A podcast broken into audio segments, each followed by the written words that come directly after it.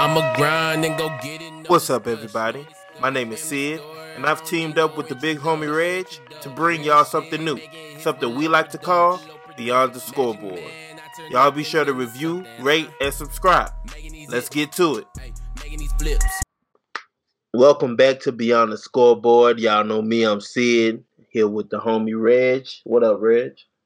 What up, Sid? Oh man, nothing much, nothing much. Another Uh, great week of sports. Yep. yep.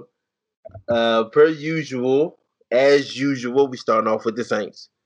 Uh, it was Falcons week for the second time in three weeks. Um, and this time we we headed on to Georgia to take on a team who I felt and I knew was going to be pretty motivated to go in there and, and get a win because they had they had turned things around for uh for the most part heading into uh the last time we played them and and uh that ended up not going their way. So i knew they would be motivated to try to get back at us. Um what did you think about this game? Coming into this game, I thought the Falcons was going to play their best football that that they could present at the time against us. They just came off a big win against the Raiders, so you know they were coming in with high hopes and expectations for you know to get some payback against us this week. Um, they waited too late to start playing. You know, I absolutely dislike the Falcons like every other Saints fan, but they're very talented on all side of the offensive side of the ball. And I thought they were going to come in and just really like let it all hang out from start to finish. And they kind of took a more conserv- conservative approach. Uh, looking at this game, it looked a lot like the first time we met them. They kind of came in with the same exact offensive strategy to me, which plays in our favor more than theirs. Uh, I didn't understand that. Now, you know, given Julio's hurt, but they still have a whole lot of other weapons, and we saw some of those weapons make plays for them in the second half of the ball game. Um, I just, I just would have liked to see them do that from start to finish. Have a made up mind that they was going to attack our corners and put pressure on those guys, and uh, I thought that would have gave them a better chance of winning. also uh on defense they they were real late or unwilling i would say to make adjustments um they went out there with uh with the game plan of limiting michael thomas and letting everybody else get what they get but uh especially looking at the past few weeks since Taysom had been the starter i don't understand why you don't key in on the run and let the pass be the thing that beats you so that was um that was weird to me. What did you think about Taysom Hill's performance? Taysom Hill had another average performance to me. A lot of people felt like he played at a high level. Um, and I'm not going to sit up here and play the, you know, coulda, shoulda, woulda game with Taysom Hill because to me, a lot of balls that he thrown was 50 50 balls. We saw Atlanta get their hands on a couple balls and just drop the interceptions. But Taysom made some good reads. Uh, he didn't make any just horrible decisions to me. He uses legs a lot. I, I would have to give Taysom Hill. I'm gonna go B minus here because he got the win. He scored 21 points. He had 83 yards rushing, and he threw for two touchdowns. So I'm gonna give him a B minus here. Um, how did you see his performance? How, how do you grade it? To me, and this this isn't saying a lot, but to me that was his best performance to date throughout his three By starts. four. By It was his, it was his best performance, but as you said, it was an average performance. You know, um, there were some bad passes, um, but there were also some really good ones. Uh, Michael Thomas uh, on that what it was third and seventeen uh, to the Mm. sideline. That was a Yeah. great pass, but then you have a bad pass where he could have hit Kamara in stride on one play and it'd be a touchdown, and he ended up throwing it behind him. Yeah. Um, but uh, this was the first game I looked at him and was like, hmm, with an off season, he could be decent. Right. He could be decent for us with an off season.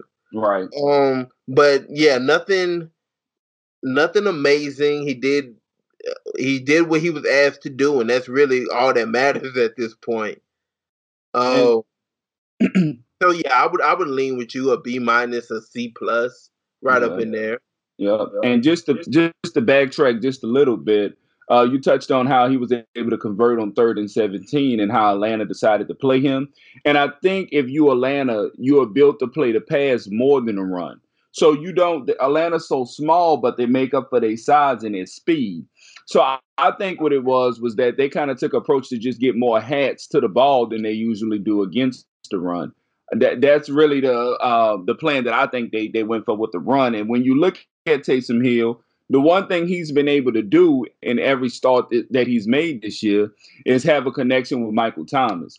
Michael Thomas get a lot of uh, targets, whether it's Drew Brees or Taysom Hill. So you just given if there's anybody who they're going to game plan to to force feed is going to be Michael Thomas when Taysom Hill is in there, obviously. So I think Atlanta tried to cut off Michael Thomas water and said we'll live with everybody else beating us, and, and we were able to do that. Atlanta made it close, but you know t- we were able to to pull off the win.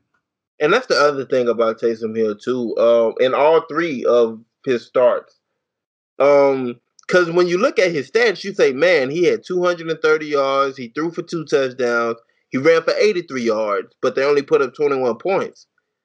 Um, the opportunities are there for him to score, but like I say, that just comes.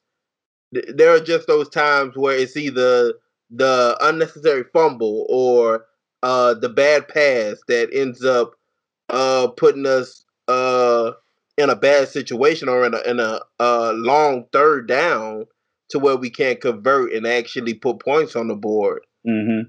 Um, so you, I hate that you you hate to leave points because we should we should be scoring more points. You think um, so? I do. I absolutely do. Mm, okay.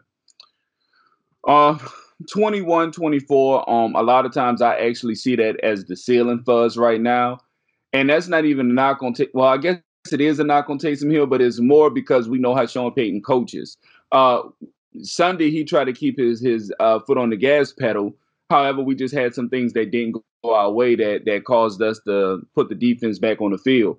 But when the defense is playing this good, Sean Payton is not going to put Taysom Hill on the offense in risky situations. So long as we holding teams to 10 and 13, I don't expect us to score 30.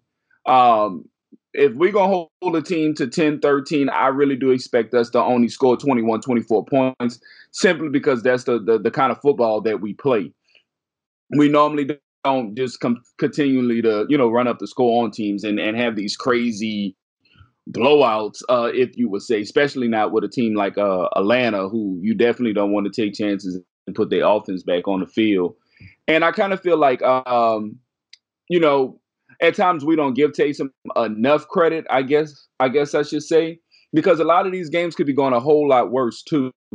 Um, a win is is a win in the NFL. Now we know if it, if Drew Brees was there, we would be winning um, in a more comfortable fashion. But for a guy like, like you said, who you know really never had no time with nobody, who who really needs a full off season, I'll take these three wins. Yeah, yeah, that's hard for me. I can't. I, I can't be like, oh, it could be going worse just because you just because you've been in this system, mm-hmm. and obviously they got their faith in you. Mm-hmm. So if it was any worse, that would be a whole different problem. Um, really, but I, I and and to the like three weeks in, I still feel like Jameis gives us a, the better chance. Okay, better like he would be way more fluent in the offense. I feel like he would mm-hmm. give us. Uh, he would be putting up more points, basically. Okay. Yeah, and I can go I can go with that because it's kind of mind blowing to me at this point of the season. Sean Payton feels like Taysom Hill gives us our better chance of winning because I, in beginning of the year I could see it, but where we are now, Jameis Winston knows the playbook, feels should feel comfortable or whatnot. Uh, I, I just feel like his experience, him being able to uh, read defenses better at this point all of that good stuff will give us a better chance. But Taysom, I just can't take away from him because he's actually winning. And oh, yeah, I'm not. I'm not trying to take anything away from him, but I'm also not in. I'm not going to entertain. Let's just give him credit because he's not worse than what he is. Mm, you know, right? Yeah, like like And- me and you had about and the same expectations of him when, When he, he got announced yeah. to be the starter, and he's Yeah. met those. He's met Mhm. those expectations. You know, right. But they were low. yeah. They were low. yeah. they were low. But you know, he's doing he's playing without his tackle in in Armstead. Uh, I think this is Armstead's third game missing. He's missed all three with Taysom Hill. I want to say. I want to say he was there for the first one. I think The the, first first one may have been when he got hurt. Matter of fact. Okay, but you know what? It's really like no matter who's missing because the defense have just been playing great, and we haven't really played nobody uh, of a high caliber, um, that a high uh, capable team of putting pressure on us to cause him to get back on the field and score. So it's a little bit of of everything. You got Yeah. Taysom playing above average, uh, uh, meeting expectation. You have the running game popping. You have the defense playing phenomenal. Special teams is amazing. Um, you know, they had their issues this Sunday. And that's another thing. If if Lutz would have been available for those field, he would have made the first one that he hurt himself on and been available to kick what I thought would have been I think would have been a 52 yard field goal. Uh-huh. This game would have been a, a lot more out of reach by the time the, the late third uh, quarter came. But uh, given everything, I have to give Taysom more credit than what I have been doing these past weeks. That that's what I would say. Okay. Who Dat Nation is going crazy. I ain't gonna lie. I don't believe in Taysom as much as a lot of other people do, but I love seeing New Orleans Saints fans embrace this dude. I absolutely love it. They a lot of people feel like he gives us a better chance at winning right now than Drew Brees. If Drew Brees was completely healthy, a lot of people saying, "See, this what, what we've been missing." And I think for Taysom, long as he stay ahead of the chains, long as he don't find himself in those third and eights and third and nines, if as long as he don't we don't find ourselves in those situations, Taysom Hill will be okay, especially with a full year, um, a full off season under his belt. Yeah, and I I definitely can't argue with that. Um but once again, it, it, it all comes down to, and I'm sure we we'll get into this at a later date for sure about who we expect or who we would like to see uh, as the quarterback once Drew Brees retires. But uh, it, it all depends on who else is available to you, and if they because like I say, we talking about a guy Jameis Winston right now who we may agree he might be the better alternative, you know, to be going out there and starting 16 games. So know, we'll see. But once again, he's he's three and zero this far this season. He's doing exactly what is being asked of him. So no Mhm. complaints for me, man. And this the last thing I want to say before we move on about Taysom Hill. Although we both feel like we will see a better version of him next year with a with a full off season, um, teams also would have more tape Yeah, on how to stop him and how to contain him. So they kind of go both ways.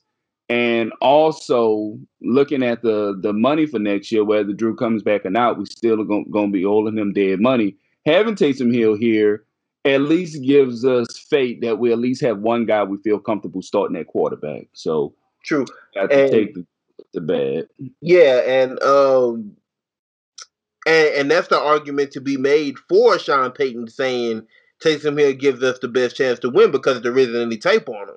So you throwing him out there for three, four games, um, gives you an upper hand on your on your competition because there is no tape on him Correct. uh, taking full reps at, at quarterback. So yes, sir. yeah, so let's uh let's touch on uh a few of these other games from the week real quick. Um the Sure. Cleveland Tennessee game was uh not what anyone expected it to be. Uh at one time I want to say Cleveland was up 38 to 7. Mm-hmm. Um that that game was by far the best of Baker's career. Uh he threw for 330 and four touchdowns, no picks. Mm-hmm. Um, interesting. Uh, he hasn't thrown an interception since uh Odell Beckham got hurt, Okay. which I know we've Mhm. talked. Uh, we've talked um off air about uh whether he was better or felt not better, but felt uh less less handcuffed without a superstar out there demanding the football in that manner. Um, but it was shocking to see Cleveland perform that way, especially through the passing game. But it was more shocking to see Tennessee struggle so much on defense in that manner. So that was that was that was crazy to mm-hmm. me. So when I saw this game, the first thing, well, not the first, but one of the things that I thought to myself was why we don't see Baker play like this more often. Now he he can't be perfect besides the fumble at the end of the game. He I mean he was perfect besides that. But why we don't see him play up to this level more because everybody pretty much plays them the same way Tennessee plays them, uh, played them. Uh, they loaded the box all night, all day. Uh, you know, he was able to do some great things off of play action, but he was just super accurate more than anything. But uh, like you said, nobody really saw this game coming. Um, Cleveland played out of their minds. And I don't um to touch on uh last night's game. I don't know if we talked about this on the show or not, but when I was talking about how Pittsburgh was an undefeated that didn't really feel undefeated, like this far into a season, if you got a team that's 10 and 0, 11 and 0, they're the talk of the town, man. You you can't turn on anything without them talking about the Steelers, right, about, about that team. And the Steelers didn't get that type of fanfare going 11 and 0. Mm-hmm. Um, I mm-hmm. think that's just because everybody felt the way I feel about them, man. You look at that team and you like, man, they barely getting by. Their defense is good. I'm not going to take anything away from their defense, but their offense is not suspect but inconsistent. Definitely inconsistent. You don't know what you're going to get from them uh week to week. And that's why it didn't shock me at all that Washington was able to to beat them because they should have lost last week to Baltimore. I didn't see that game going like like the way it did. I had Washington playing them close, but not like that, not that close. Both defenses to me was going to be unbelievable and make a whole bunch of plays and keep the game close just because of how how many great players they have on the defensive side of the ball. But I think the thing that kind of makes me feel a little bit more comfortable about Pittsburgh the success they have had thus far, and I feel like they will have uh, for the rest of the year, is they have just enough offensively to keep defenses on their toes and make teams play them honest. Yeah. Um, they got speed, they got possession receivers, they have somewhat of a run game, and they can lay their head, you know, down to rest, knowing that their defense is going to play top notch almost every single week not only do they job but get takeaways, which also helps that offense. Um, Pittsburgh to me is is built. They're a team that's built for the playoffs. They're not flashy. They're not gonna wow you. They're not gonna blow you away with all this creative stuff. They're gonna play hard nosed football, get the job done, and live the the fight another week. That's how I see Pittsburgh. Yeah. Um. And the only other game yeah, the only other game I wanted to say anything about is Bill Belichick showed his ass Sunday, didn't he? Bill Belichick must have thought people somebody must have said something to Bill that they must have told him he lost it or something like that. Cause I I I I had that game being a close game. The Chargers are good, they're just not there yet. Um I did not see the Patriots beating them 45 to 0 with Cam Newton only throwing for 69 yards. Yeah. like, yeah, like there's yeah, there's no one else to give credit for that than Bill Belichick and that defense. Like that's that game was wild, man. Yeah, you know the conversations we had on uh on Bill Belichick. You know, I have the most uh respect for Bill and the success that he's had and um this game showed it, man. This was a defensive game from start to finish with New England. Uh, they made plays all over.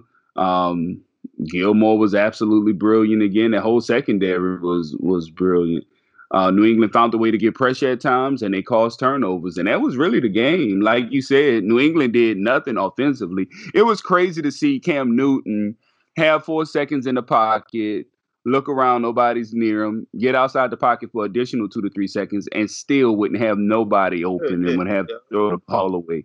Like no one gets separation for New England, bro. Uh, and a player that I've come to really like over the past two seasons is J.C. Jackson. Uh, I didn't realize he he's leading the league now in interceptions.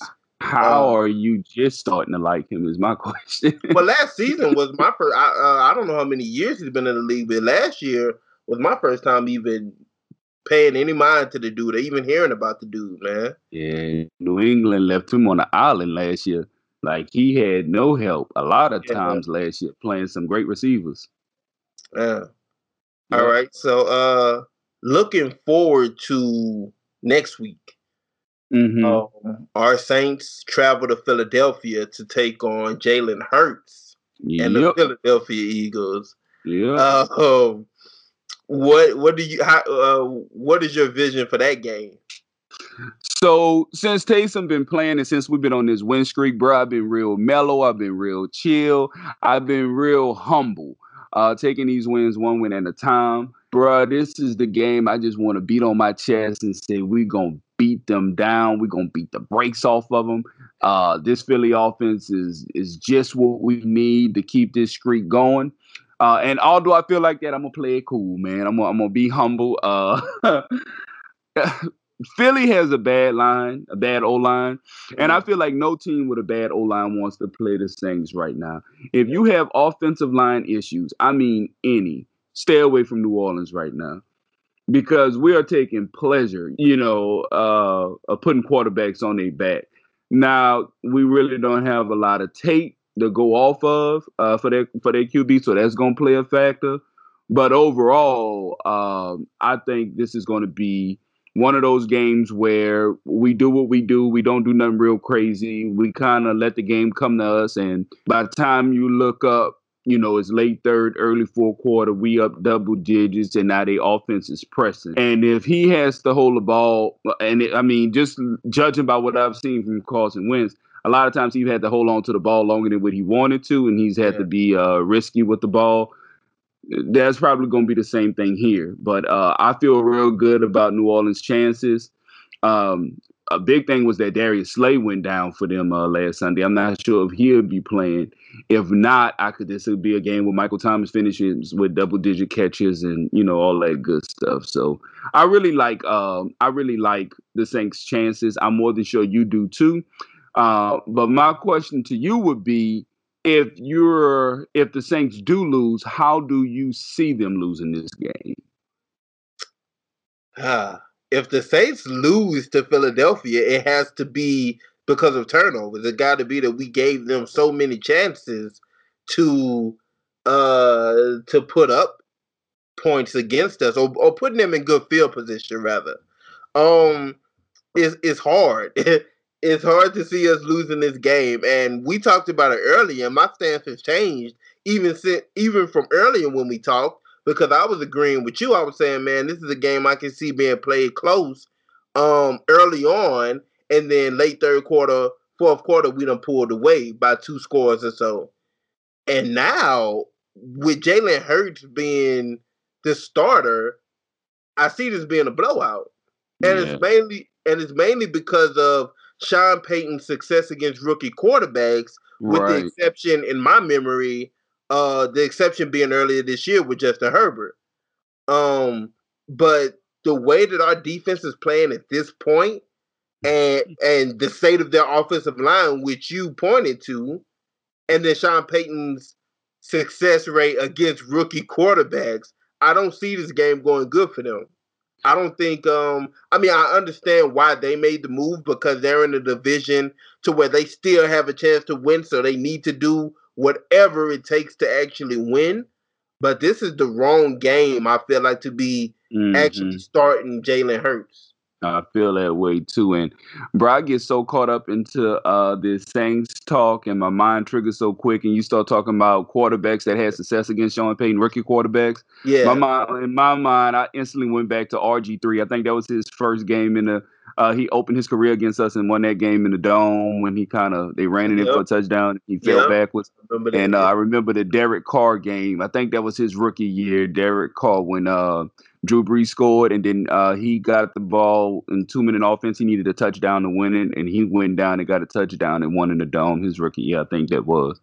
But uh, I just show you a little bit of how much we get how quick our minds go with this kind of stuff. But uh, I, I agree with you. We would have to pretty much give Philly this game. And I mean, I thought it out in every way, shape, or form. Their receivers really don't threaten us a lot, bruh. I really see C.J. Gardner Johnson. This is one of them games where we, you know, he he's all over the field with a bunch of tackles and getting opportunities to blitz or whatnot. Um, but Philly line is just so bad. I just don't got man. Can you imagine they go down ten nothing, right? Like, yeah.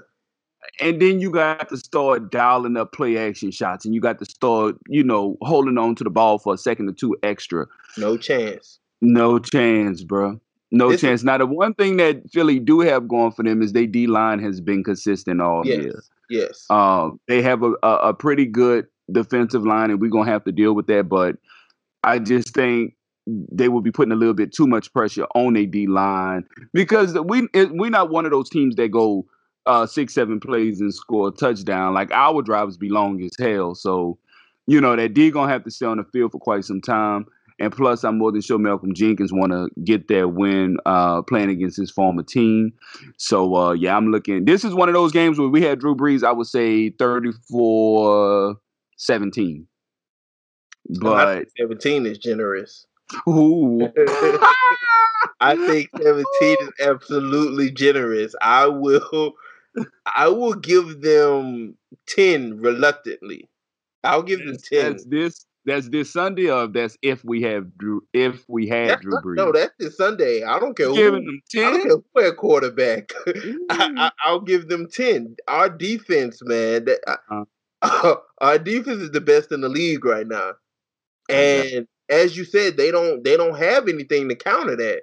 yeah. They don't have a great running game. They don't have a great receiver. They don't have their tight end, who's one of the best in the league. yeah. And their offensive line is suffering. And on top of all of that, you're going to put a rookie quarterback back there for the first time. yeah. It's not. It's not going to go good. It's not. Yeah. I'm going. I'm gonna give them 14 this Sunday. I'm gonna give them two touchdowns. I'm gonna give them two touchdowns. I feel like in late in the ball game, where they're actually in field goal range because the game is out of hand and they need touchdowns, they're gonna be forced to go for it. So I'm I'm gonna give them 14 this Sunday. And I think they get a quick field going out the gates. Uh, no, I, th- I, I, yeah, I give them a quick field going out the gates. I think they end up getting a big play, move them downfield, get three points, and then don't score again until it's trash time, and they mess around and get a touchdown at the end. Yeah, and I and But we especially if we them. come out of school. Yeah. Yeah, we both have them covering that seven though. Oh, oh, definitely. Definitely, and, and I'm gonna tell you something else that I think uh, I don't want you to be surprised by. It wouldn't it wouldn't surprise me if Philly decide going into this game they're gonna have to go for it on fourth down a bunch of times. yeah, Yeah, so they gonna they should be able to treat third and long, um, you know, play it for two downs, like on third and be be conservative on third and ten, and take the seven to eight yards because you know you're going for it on fourth and two or whatever. So um, it, it- they should be they should do that as well. They shouldn't, you know, uh, put all the pressure on a defense that you know to this point haven't really done nothing this year. absolutely. Um, did you have a game that you wanted to pick? Um, you go first. You go first with your game. What you got? Okay, so I see two. Just just looking around, I see two that's going to have my undivided attention outside of the Saints game. Uh, come Sunday, the Chiefs Dolphins game. The Chiefs are minus seven in this game. Oh, I can see that. I can see how they came up with that. Okay. the the Chiefs is the Chiefs aren't what they were last year when it comes to they go out there on their field, you expect them to win by at least 10. They're as good as their offense is, they've had games this that they've been inconsistent this year for the, whatever reason. Mm-hmm. Um I can see them being upset by a Dolphins team that has probably if not the top top one of the top 3 uh cornerback duos in the league they're probably the they're probably the best while I'm sitting here thinking about it. Um, and a good defense in general. Miami's defense has been solid, really solid. It has. And yeah, big shout offense, out to those corners. Yeah, yeah. Like I say, man, they they gotta be one of the best duos in the league. If they're not number one, they absolutely top three. Absolutely. Yep. yep. Um, and an offense who who's week by week figuring out more ways to attack these defenses. Um, even with now Tua being in the fold, they were running it heavy early, but then Myles Gaskin ended up getting hurt. So they uh, opened up the passing game more. DeVante Parker has looked better with Tua at quarterback. Well, honestly, he's looked better in general as the season has gone on. Uh, Gesicki causes uh, all kind of trouble for defenses. He's one of those tight ends that you absolutely have to game plan for. I can see the Dolphins holding the Chiefs to 24 and being able to and being able to squeak out a victory there. Um so I'll I'll take the Dolphins uh plus 7. kind of interesting because I don't think they could hold them to 24. I don't think they're that good that they can hold them to 24. However, I think that they can make it a game to where they're losing um, by six or less. But I, I, I holding holding KC to 24, especially after they had an off game this week. Um, I, I just don't I don't know if they can hold them to 24. I do think they can cover though. I would I would take um it wouldn't shock me if Miami covered, but um I, I do think KC score 30. See, I I have more faith in Miami's defense, and you seem to have more faith in their offense. Mm-hmm. Yeah, I, I, I and, and, it's not that I think the world of them. It's just that you know what you're gonna get from KC on the defensive side of the ball. Exactly. They, you know, they they're gonna rely a lot on man to man defense. And uh DeVante Parker, he, I mean, he kills man to man. So, um, and it's not like KC get a whole lot of pressure neither. But exactly. it's one of them games where Miami's gonna have to get off to a quick start on both sides of the ball. And I, I, I absolutely think they will. That's that's going to be an interesting one to watch. Mm-hmm. Which one mm-hmm. did you want to touch on? Um, so one that I saw was uh, Tampa Bay um, minus six and a half against Minnesota. Um, not only do I take Tampa to cover, I take Tampa to actually win that game. Uh, I think uh, Tampa get having a late bye, I think is going to uh, help them out a lot on both sides of the ball. Uh, Tom Brady's his best when you know he gets a chance to the study before a game. He hardly ever loses off coming off of a bye. Um, we know Minnesota have their moments when they could run the ball down your throat, and then sometimes Kirk Cousins will light you up um, with England and, and Jefferson. But um, I think this is going to be a game that Tampa Bay comes out prepared uh, more mentally than anything because we know that they have the weapons. So I'm definitely taking uh, Tampa Bay in in that game. Uh, another game that I like is uh, the Rams giving up uh, six to New England.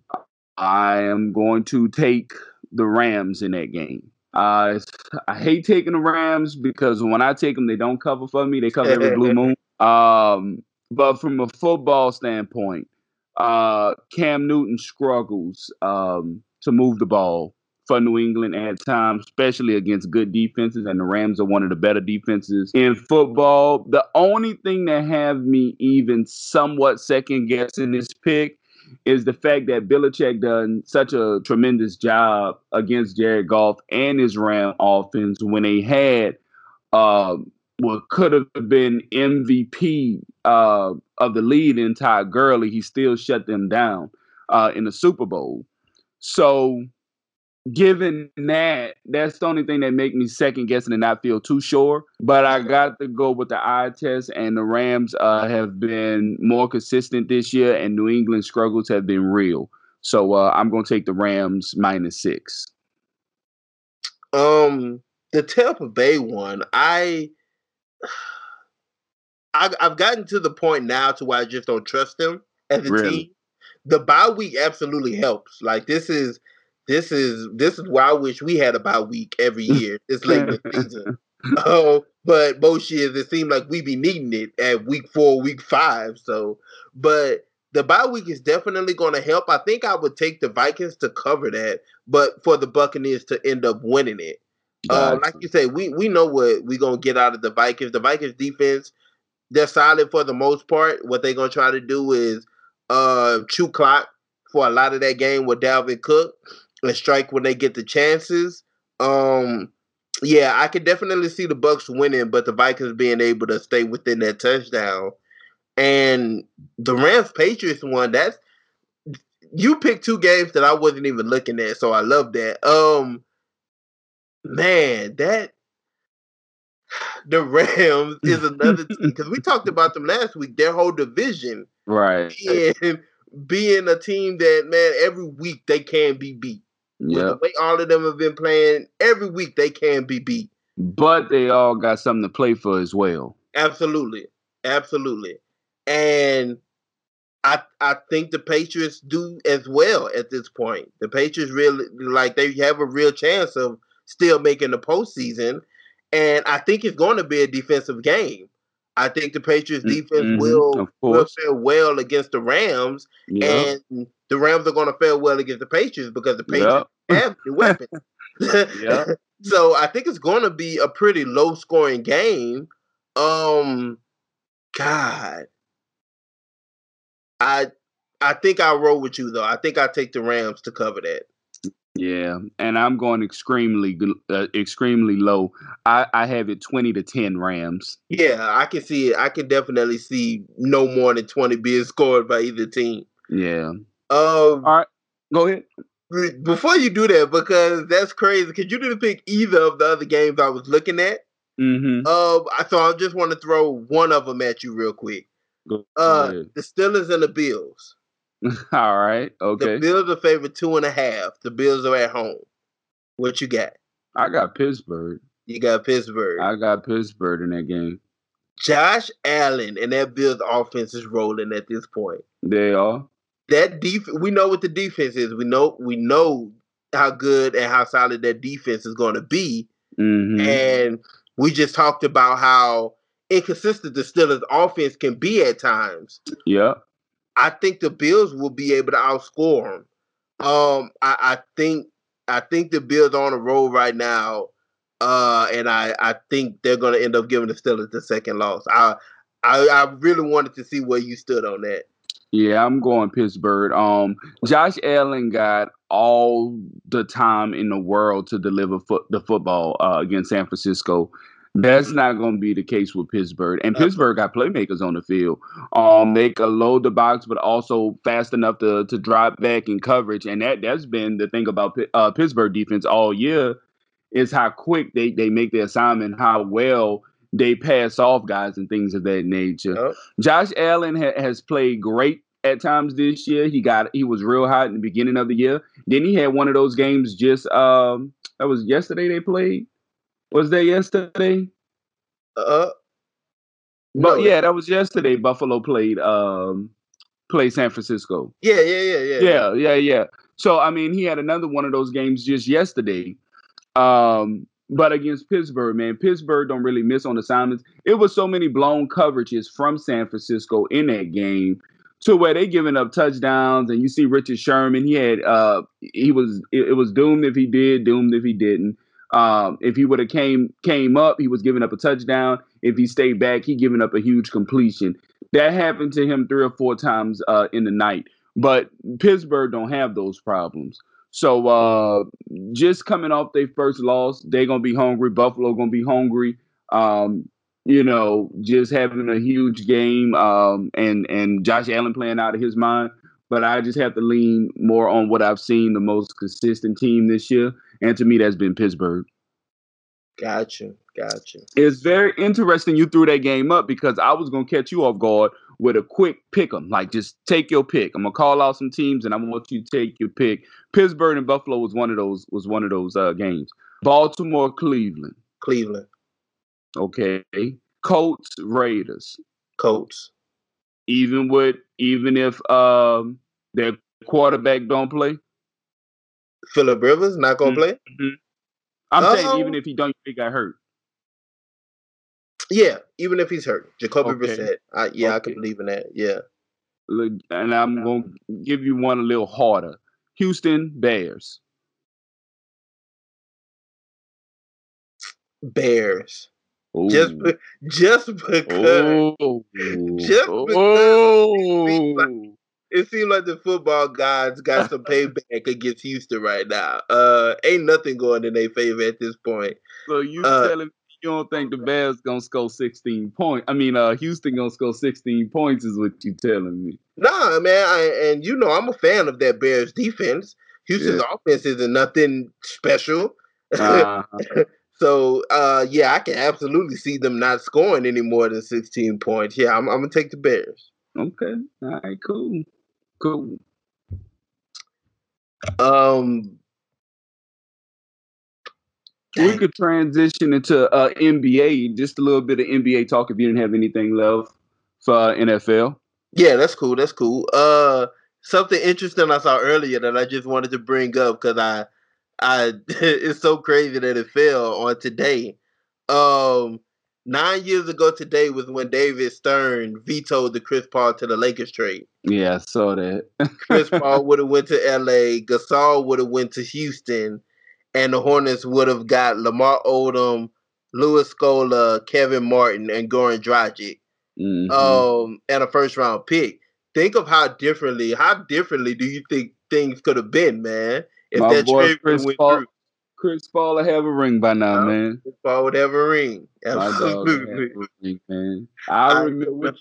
I remember, uh, you know, the the buzz around New Orleans at the time because Chris Paul actually was looking forward to getting out of New Orleans. Uh-huh. Uh, and that would have been a sight to see. And you got to remember, basketball was different back then.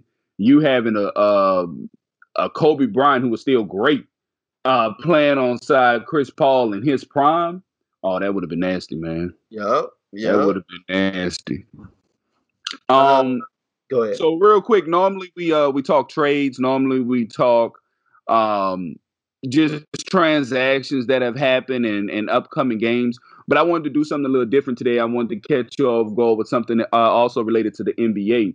So I saw Kyrie Irving kind of dropped a, a comment about playing with Kevin Durant, and you know it, it's pretty old now because this isn't his first time saying it, but just was saying, kind of talking about how um, he play. He's now playing with somebody who he feel can make every shot just like he can. Somebody who he really can see himself trusting in in clutch situations.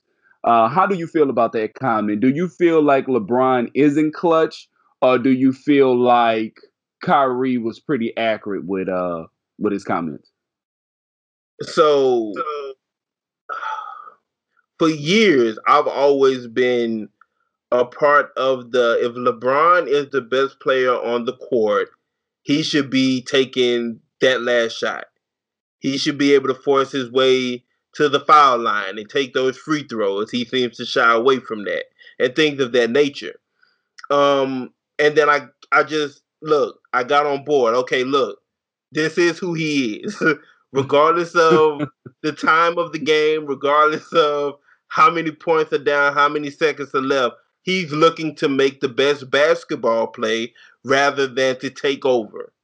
Because for one, he's not uh he, he's not an elite scorer. That's just not who he is. Um so making the best basketball play and putting the ball into a position where it gives you a higher quality or higher percentage shot is just what he does. Right. So, in the grand scheme of things, no, I don't feel like he's a clutch player. but he's always going to make the right play, which can translate to clutch moments, just not necessarily him being the one making or taking the shot. Yeah. I definitely don't have him being clutch. And it's crazy because he has hit more game winners than anyone in the history of basketball to this point. Yeah. So that's more than your Michael Jordans, your Kobe Bryants, your Allen Iversons, even the Ray Allens, and my favorite player, Reggie Miller. Uh, when you think of clutch, those are some of the guys who you think of. And just to think that LeBron James have more than double than what some of those guys have is absolutely ridiculous. And yet we still don't consider him clutch. Like you, I'm just more of a if you're that guy, you not only take those shots, but you live for these shots. Yep. You know what I'm saying? Like you absolutely live for them because that's what makes us uh, gravitate to those guys who we always love, our favorites, right? Uh, you knew when Indiana was down one, two, or three, it wasn't a question who was about to shoot this thing. Same thing with Michael Jordan, same thing with Kobe Bryant, so forth and so on. But with LeBron, we can count on him making the right basketball play at all times. Like yep. at but I don't care what's on the line. I don't care what we playing for. I don't care who arena we at. I don't care what month it is. I don't care if it's his birthday. I don't care if it's your birthday. That man making the right basketball play every single time. And um, I like LeBron, but that's that's one of the, the, the traits of his that I cannot stand. Absolutely, so, uh, and and like I say, I don't hold it against him anymore either. Like I, I've just come to accept. Look, man, that man out there making the best basketball play, uh, every every no matter no matter the situation, and that's because that he's better at that than being, hey, I'm give me the ball, get out the way, I'm gonna wrap this up. It's just you know, it's just what it, you wouldn't ask Tony Allen to go out there and take a clutch three. Don't ask LeBron to be out there doing it when that's not what he's, you know, best at.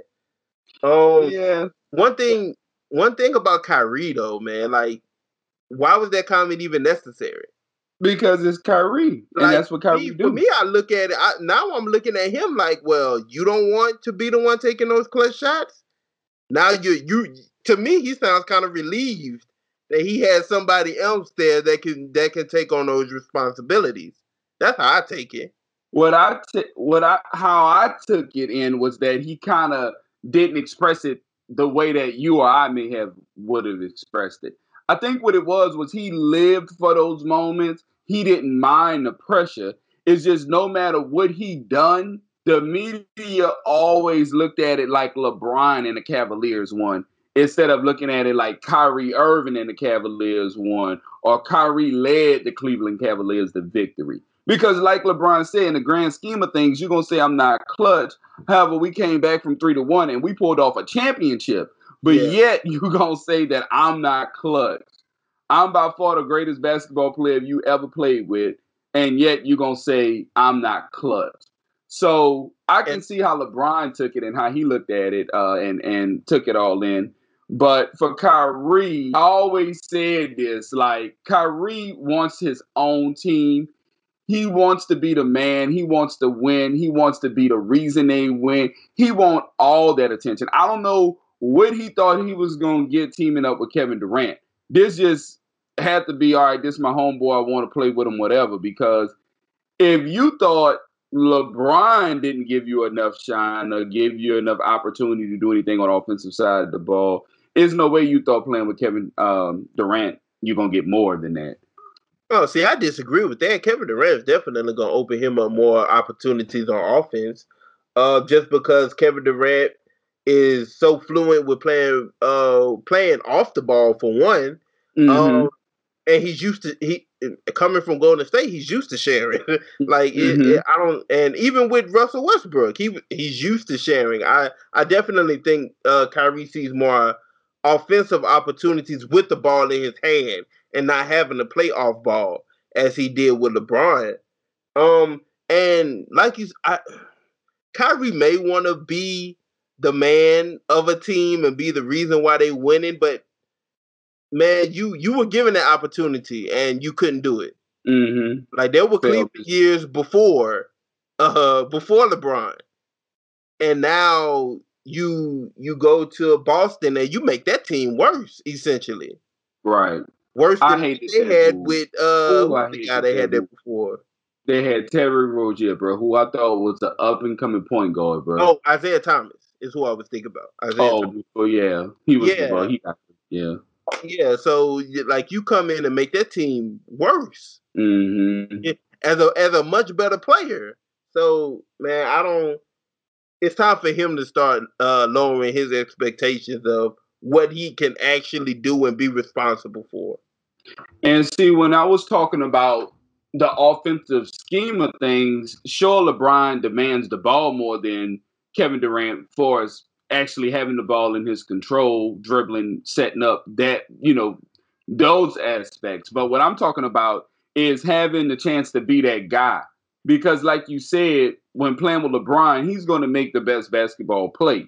And nine out of 10 times, game winning shots where uh, a, a jump shot is going to be involved, Kyrie was going to take that shot more than likely than LeBron. What I'm saying is now playing with Kevin Durant, Kevin Durant is going is going to take those responsibilities.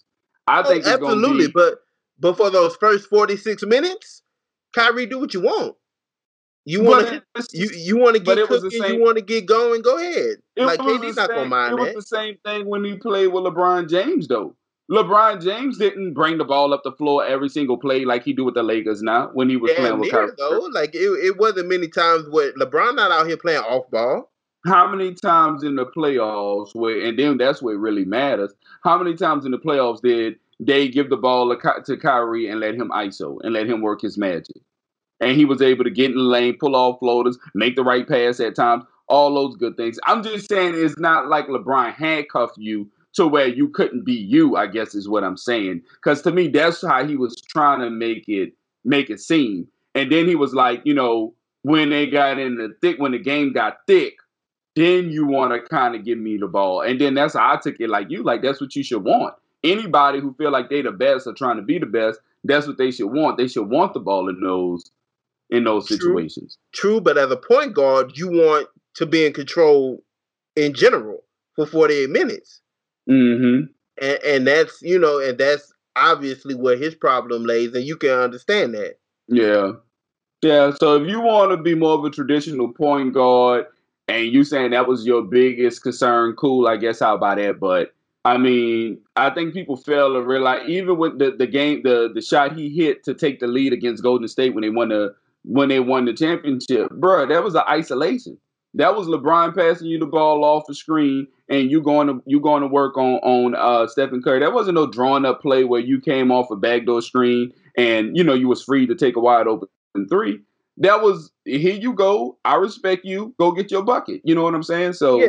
yeah, I just think he kind of made too too big of a deal about it. Um, was there anything else in basketball that you saw um, that caught your attention?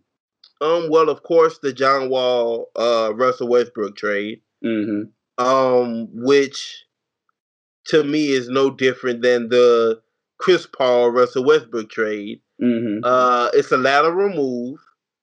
Um, I guess with John Wall, you just get more of a uh, open minded player to fit into your scheme that can do all the same things that Russell Westbrook can can do, just with less problems, causing less issues. Um, with uh, Washington, I I now you get John Wall with the problems. Like for both teams, they were just lateral moves, in my opinion. I got you. Um, the I, I appreciate what Houston did. They recognized the problem. Uh, James Harden they obviously didn't want to play with Russell no more. It wasn't working, and they got him the best thing available. I I actually like the John Wall move. I like the the whole new philosophy of basketball that Houston is doing. I hated the small ball lineup. You know I'm not a fan of that. And they tried their best to correct it in one off season, a very Yeah. limited off season at that. And they did a good So job. and, and I like what I like it. But unless you can get James Harden sold out to want to be there, none of that matters at this point. And he wants out, bro. Like He he wants out, and sooner or later, Houston is going to have to realize it. They're going to have to swallow their losses, and they're going to have to move him. No, they don't. Why would they have to do that? Because if he don't want to be there, it's just going to bring the team down. Nobody boy, wants yeah, boy I could care less. I see, could care. I could care less I- I just- I don't like that. I, I don't like that because now we're watching the guy. People already feel like he don't care enough. Now we're watching the guy who really don't care. He misses shot, he have a turn or whatever. He don't play defense. He really don't care now. And See, I'm just saying, See, when uh, people people people expect that, and people people suspect that that can happen. Point me into a situation where that's ever actually been the case. Because at the like at the end of the day, man, these dudes are professionals. bro, you know how many people eh, eh, have have played and I mean, just I heard Gilbert Arenas speak on the podcast today about that, about like how he played, but he wasn't gonna give it his all. Or, or something of that nature. Especially when players are is normally contract situations. Who? But we always talk about how players have the power. I'm not sure if you normally agree with me or not, uh, but I feel like the players hold more power in the NBA more than ever these days. And unless those guys are happy, unless you do whatever it takes to to keep these guys happy, I mean, they're not gonna give you their all at times, man. Can you imagine Kawhi stuck in San Antonio? Uh, you know, still uh, and Pop still trying to force his hand to play. You think he micromanaged himself this season with the Clippers? Uh, what you think we would have got if he was in, still in San Antonio? Um, yeah, see, yeah, we just disagree on that, man. I I don't see uh I don't see James Harden playing any differently or giving any less effort if he's forced to stay there for the next three years. Yeah, Um, I, I really don't. Uh, and if you're Houston, at the end of the day, you got to do what's best for your organization. And if you're telling me they're gonna mess around and turn James Harden into, um, at minimum, what Milwaukee, what uh Milwaukee gave the Pelicans for Jrue Holiday, then okay, oh I see it. A bunch of first round picks Mhm. and two That established players. yeah. I can understand that, but I don't think they. I don't think anybody's offering that for him. Well, we'll see. I just don't like uh, when, especially star players, when they're in places where they don't want to be. Uh, and maybe next year, whatever later on this year, maybe it'll, it'll, it'll happen. But you got a new coach who's saying he already want to play James different. I never see James playing no other way than what the way he already plays right now. Well, you got to remember, before D'Antoni got there, he wasn't playing like that. But his Before- game has before always stayed got there, no matter what. He was able to just be an off guard, uh, off the ball guard. and that's what he's going. That's what he's going to be now. Whether he James Harden is either going to be dribble, dribble, shoot, or dribble, dribble, pass. He's not posting up. He's not cutting. He won't. Oh, he's no, not he doing that. So that. that's what I'm saying. Yeah. So no matter how it go, you're the same player. You're not hiding. We know you're gonna have the ball when you do your thing. It's gonna be dribble, dribble, shoot, dribble, dribble, pass.